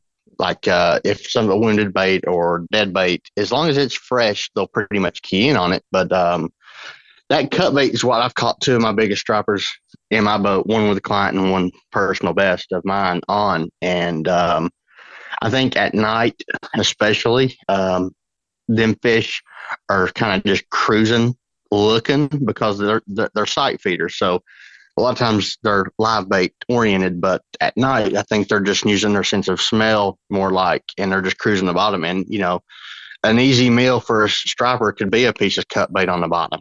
Um, gizzard shad, I've have caught them on it. Trout and skipjack are the main keys. Um, if you got if you're in a trout water, use trout for cut bait. If you got skipjack and trout, you can kind of use both. But if you just got skipjack and shad in there, then skipjack's king. But I said find you a flat, um, pull up on there and cut bait uh, where them fish are kind of moving up to, and depending on what time of year is it, um, summer's the main time you start seeing that cut bait bite get really, really good. Um, typically June, July, August, September. And then it kind of starts dying down again as you get into October, November, December. But you can catch quality fish off cut bait. It's not a, there's one or two times down here when the water gets into the 70s that them fish are strictly on the bottom. They're not up no more and that they will feed off cut bait. And um, I've had I've had 50 fish days, 40 fish days off of it, and I've had to leave the fish biting due to the fact that I can't keep rods out and I'm running out of bait because I get like three or four chunks out of a skipjack. But the head's by far your best bait out of any of the uh, any of the bait fish you're using. So now, also, okay, I'm, I'm super interested in this. We're just gonna have to run along in this episode, guys. Um, with the cut bait, you're talking about presentations with that bait on the bottom, like you're casting it out are, are did you say are you freelining it or do you have weight on there as well? Um, a lot of times when I'm cut baiting, um, depending on where I'm at, if I got current, then you obviously have to weight it. Um, I try to tell everybody get a, get get a by with the smallest amount of weight you can. Um, you, now you don't want that bait moving also, but like if you're in six mile an hour current, I know you don't never see that really, but then you're going to have to obviously use probably at least 10 or 12 ounces and probably more than that in six mile an hour. But that's like a, a weight. I've never seen that much. But say you're in a mile and a half at an hour or two mile an hour, then throw you six ounces on there.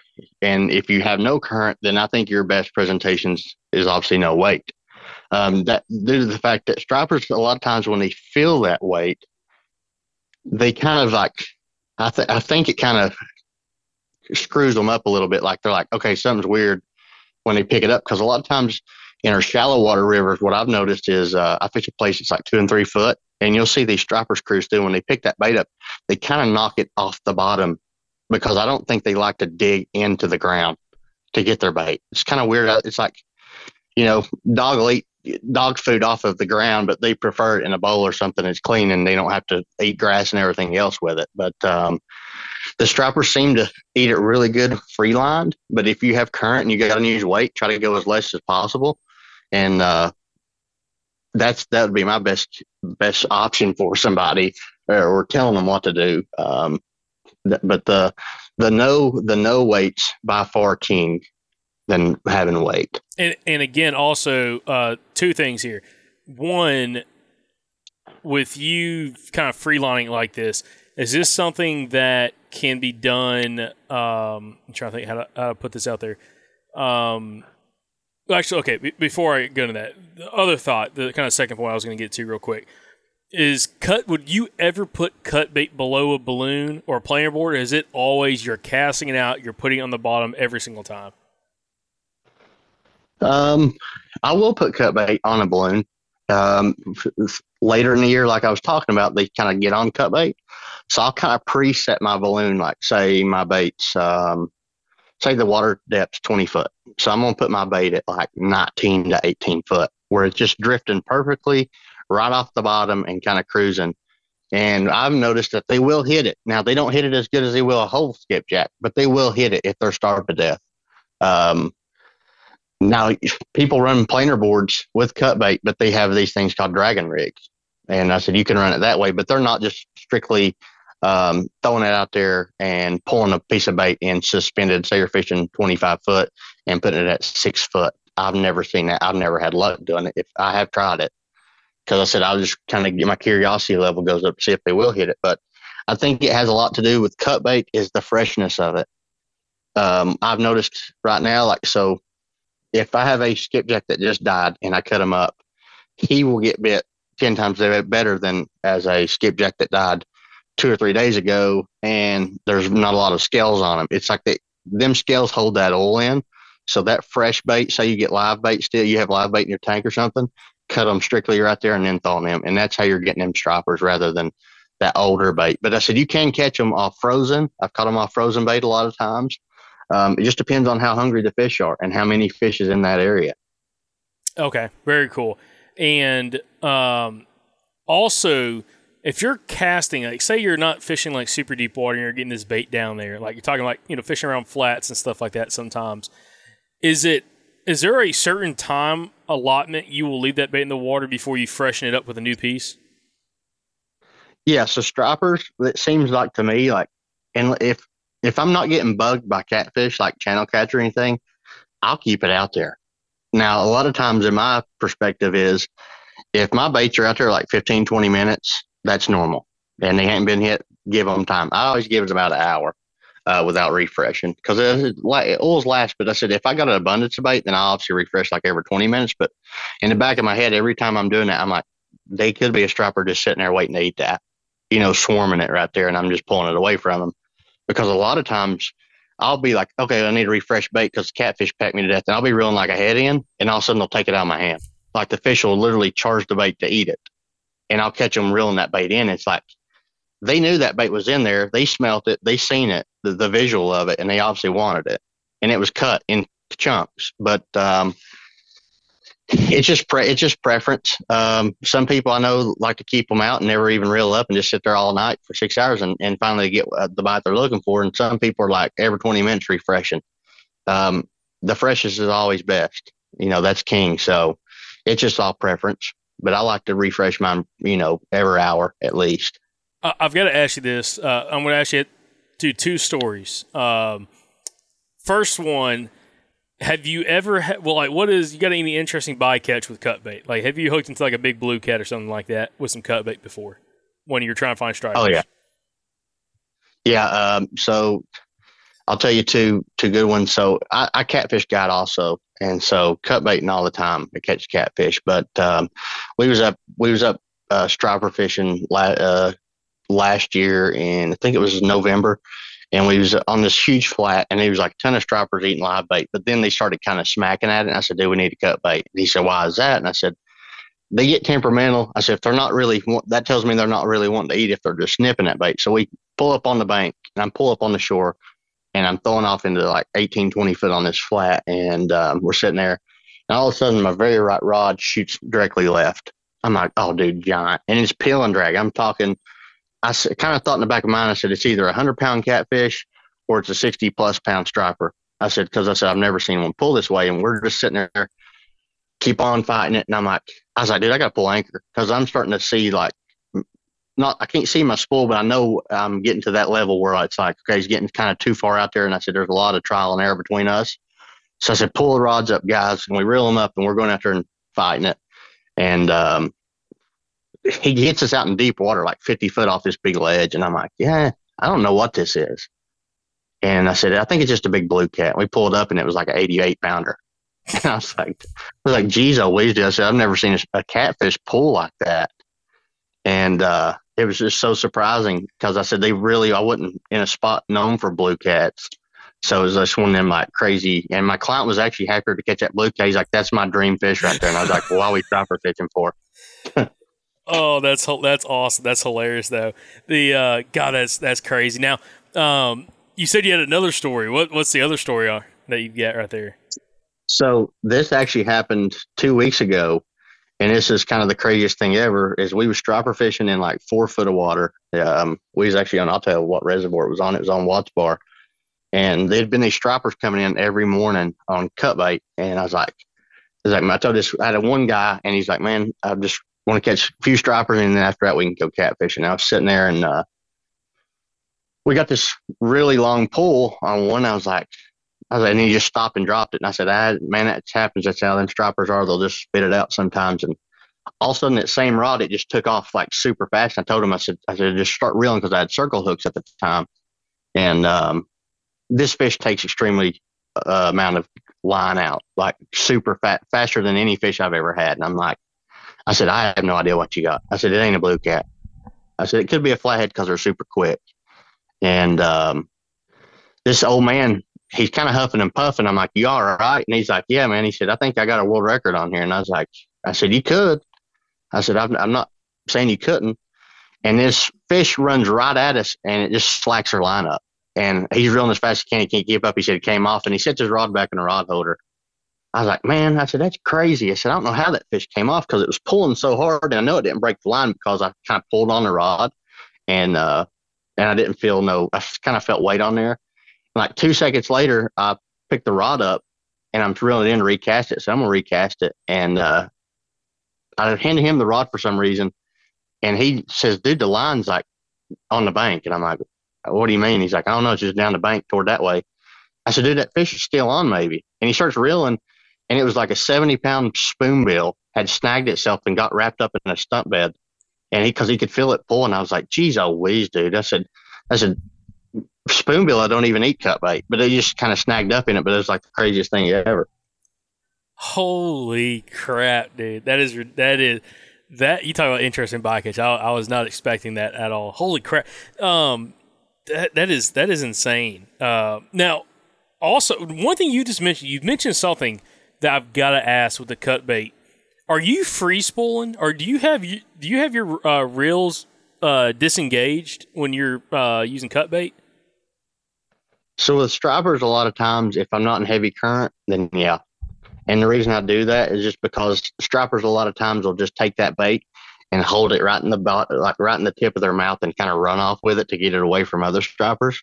Now, if I'm in current, obviously, then I got to engage them, and I'm using circle hooks. Um, because I have like cut bait rods and I got live bait rods. Now sometimes I use my live bait rods because I don't want to bring other rods because I'm not thinking about it. But there's some situations that just like the light switch goes off, I'm like, we need a cut bait, and then I'll just throw out and put them in free spool and just and with the clickers on and let them go. Um, because sometimes like the my biggest striper I ever caught, the 61 pounder, when it took off, it took off probably 50 yards of the line and just quit. And then I went back here and I obviously knew there wasn't nothing on because it wasn't continuing to pull. And um, I just left it there. I said, I'll give it five minutes and I'll recheck it and make sure it didn't pull my bait off. Then it came, then it like not even five minutes, it like two minutes, it just pulled again. And I think what it was was he pulled that bait up and it was just drifting down back to the bottom. And time I got back up to the front deck to get my other rod to cast out, he'd already picked it back up and ran off with it again. There was just a little bit of slack in there. Well, there's actually a lot of slack in there and then he just took off with it. Yeah, that's actually the story I wanted you to close this out with for this podcast episode is is the 61 pounder you caught. Because remind me, isn't the world record for landlocked striper like 68 pounds caught in Alabama?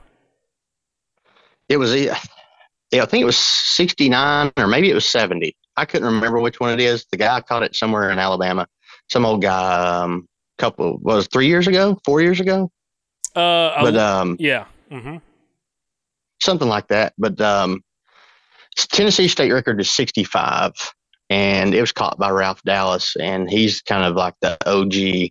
Him and Fred McClintock are like the OGs of the striper game down here. But um, to end the story, uh, I'll tell you the story back about that fish. So I wasn't even intending to go catch stripers that night, but I was in a on a lake that had big ones, and um, I was actually walleye fishing, and I brought two cut bait rods, and I said I had a trip that morning, and and I'm in dead winter, February the first, and I'm walleye fishing in an area where there's a bunch of walleye at the time, but there was a shad spawn kind of going on because there was some warm water in the area uh, from the.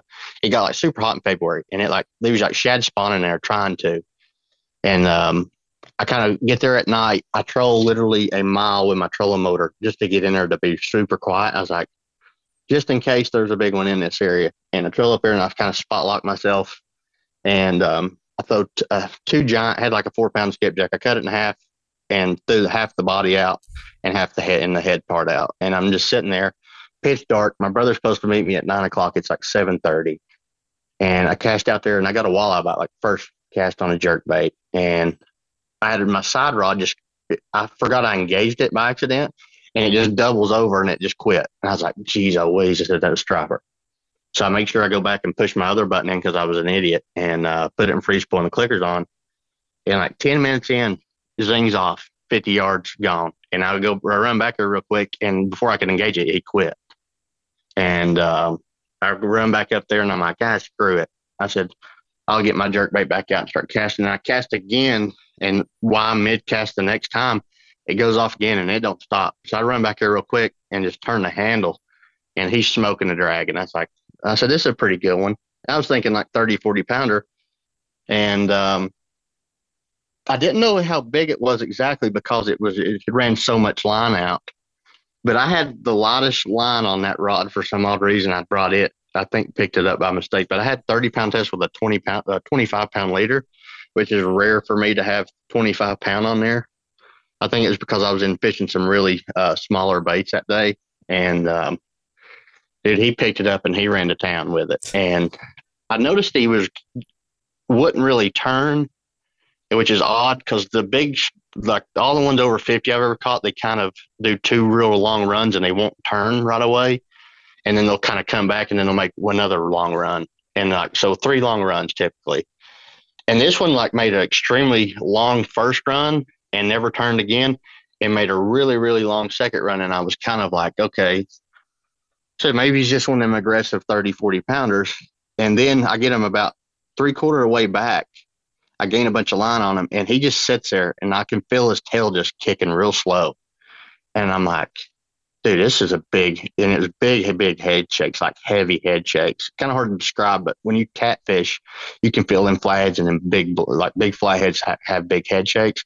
And it felt like that. And there's no, there's literally no big cats on this lake. And, um, I get it. I called my brother while I'm reeling in the fish. I put him on speaker. And I was like, dude, I'm caught. I got a giant on right now. He's like, and he's cussing me. He's like, bull crap. He said, I'm coming down there at nine. I got to put my kids to sleep.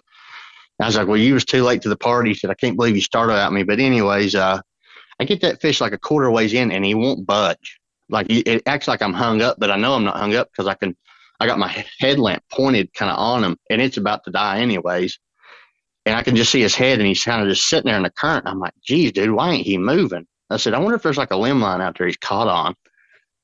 And anyways, I, I get him up to the boat because there's literally 0.2 of current in there. Like there's no current, just barely some. And I get him up to the boat, and I can just see his head, and I like, oh, he's a good one. And you know, I was thinking like 45 pound.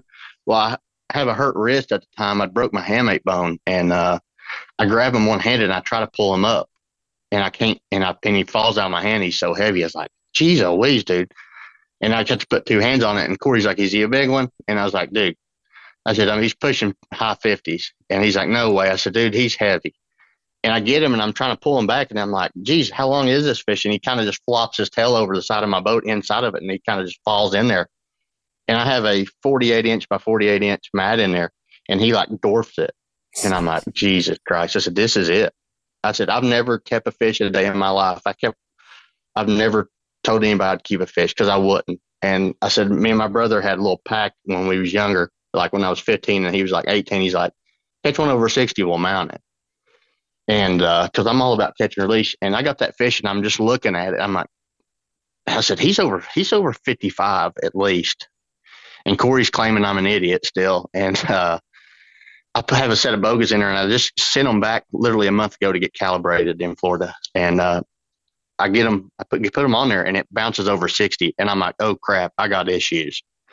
So I'm dialing like everybody I know it's a game warden because it's like at that time it's like late, it's a Sunday, and I know no, I don't really know anybody good enough to see if they'd come out. But I get a hold of a buddy of mine who's a game warden, and he says, well, he said I can tell you what to do. He said keep it in the water, and he said I can get down there in about three hours. I was like, that helps me zero because I didn't want to kill it because mm. I wasn't for sure how big it was. And, uh, but I put him on that bogus again and he, and he bounced over 60. And I was like, because it's only zero, it's only a 60 pound scale. I wish they made one bigger, but they don't. But um, I called a game warden again. I said, what do you think I should do? He said, dude, he said, where'd you hook it? And I said, oh, he choked the bait. There's the bait's gone. Hook's gone. I said, I've already got the, I've already cut the line. He said, that fish is going to die anyways. He said it's at its peak, man. He said if you're going to keep one, he said that's the one to keep. And I called my brother, and he said, he said, man, he said if it's already ate that bait and that hook, he said just keep it. He said, dude, that's to be your one mounter of your life if you think he's that big. And I said, he's over sixty. And I had a um, set of catfish scales, and I had a uh, bag like a sling, and I put them in there, and it was like sixty one. Uh, it was about 61 and 62 and it never locked on. So I didn't know exactly what he was. And I said, man, I'm just going to keep it. I said, I, I, don't care what anybody thinks about me. I said, I don't kill fish on purpose ever. So uh, I took that fish, I left right there, and my brother said, Get over my house. I want to see this fish. And uh, I get there, and he said, Jesus Christ, man. He said, That's the biggest thing I've ever seen. And I was grinning ear to ear. But my brother, I think, was more happy because he's the one that got me into striper fishing a long time ago, man. And uh, we ended up sending it to a taxidermist in North Carolina, a guy named Phil Hams, who's like the best in the country, which he recently passed away from cancer. And uh, he told me, he said that fish is every bit of 62 to 65 pounds, somewhere in that range. He said because he can measure that fish by like four or five dimensions and get almost its exact weight.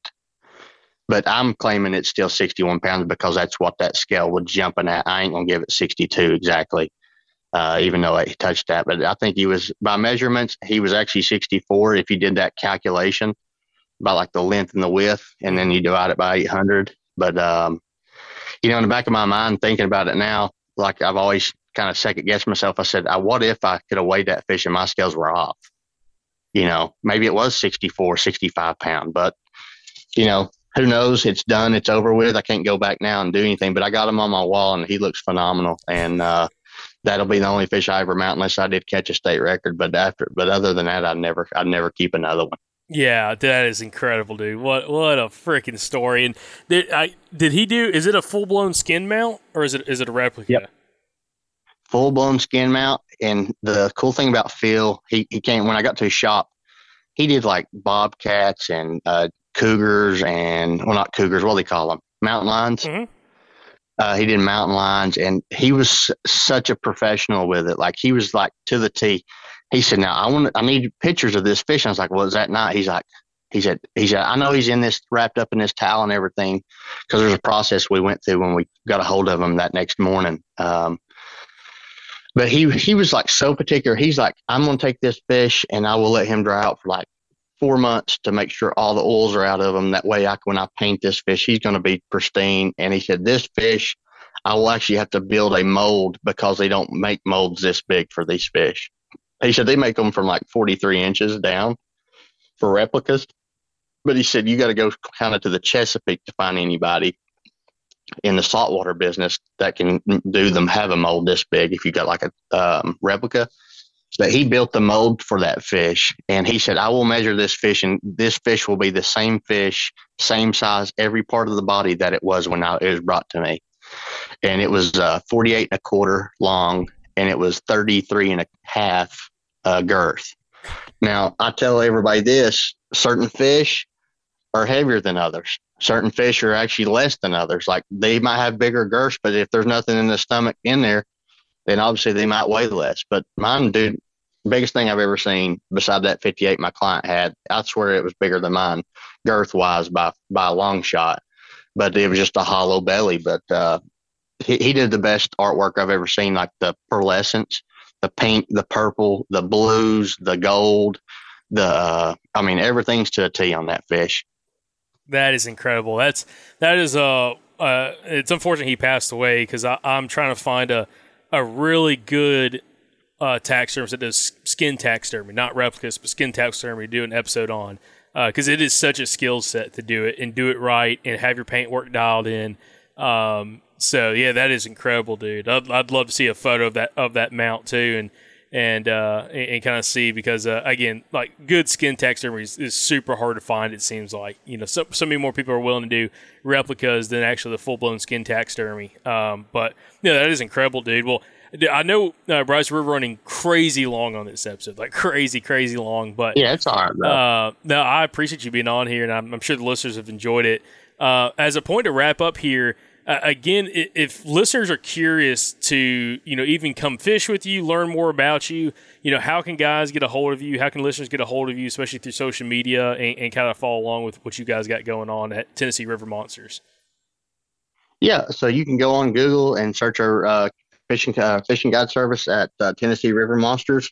Um, we're in East, located in East Tennessee. Yeah, I got Instagram, which I don't really post much on there. It's more of myself uh, and my my life and my family. Uh, a lot of fish in there, but um, or you can go on Facebook and look up Bryce Striper Fishing Service. Um, that's a good way to contact me, and my number is 865 207 8741. Yeah, awesome. Well, Bryson, I, I I greatly appreciate you coming on the podcast, man. This is uh, it's been incredible. Uh, definitely, we're gonna have to have you back on again. It's gonna be, be another episode. I got other topics to talk to you about. But uh, listeners, if you've enjoyed the episode, um, you know, make sure you share it with a buddy, and hopefully you've been enjoying it on the Southern Outdoorsman feed. And uh, because it's on the Southern Outdoorsman feed, you can go over to the uh, you can go over and leave us a five star written review. Let us know what you like about some of these Southern Water episodes. We got a bunch more to to publish. Again, you should be finding them every other week on the feed. And uh, I think come this fall, we're going to post some of the older episodes because I know there's going to be a lot of listeners that haven't listened to our first uh, 30 plus episodes we had on the Southern Waters feed. So that's going to be on the Southern Outdoorsman feed later on this fall. But appreciate everybody listening, and we'll catch y'all back here for the next episode from the Southern Waters Fishing Podcast.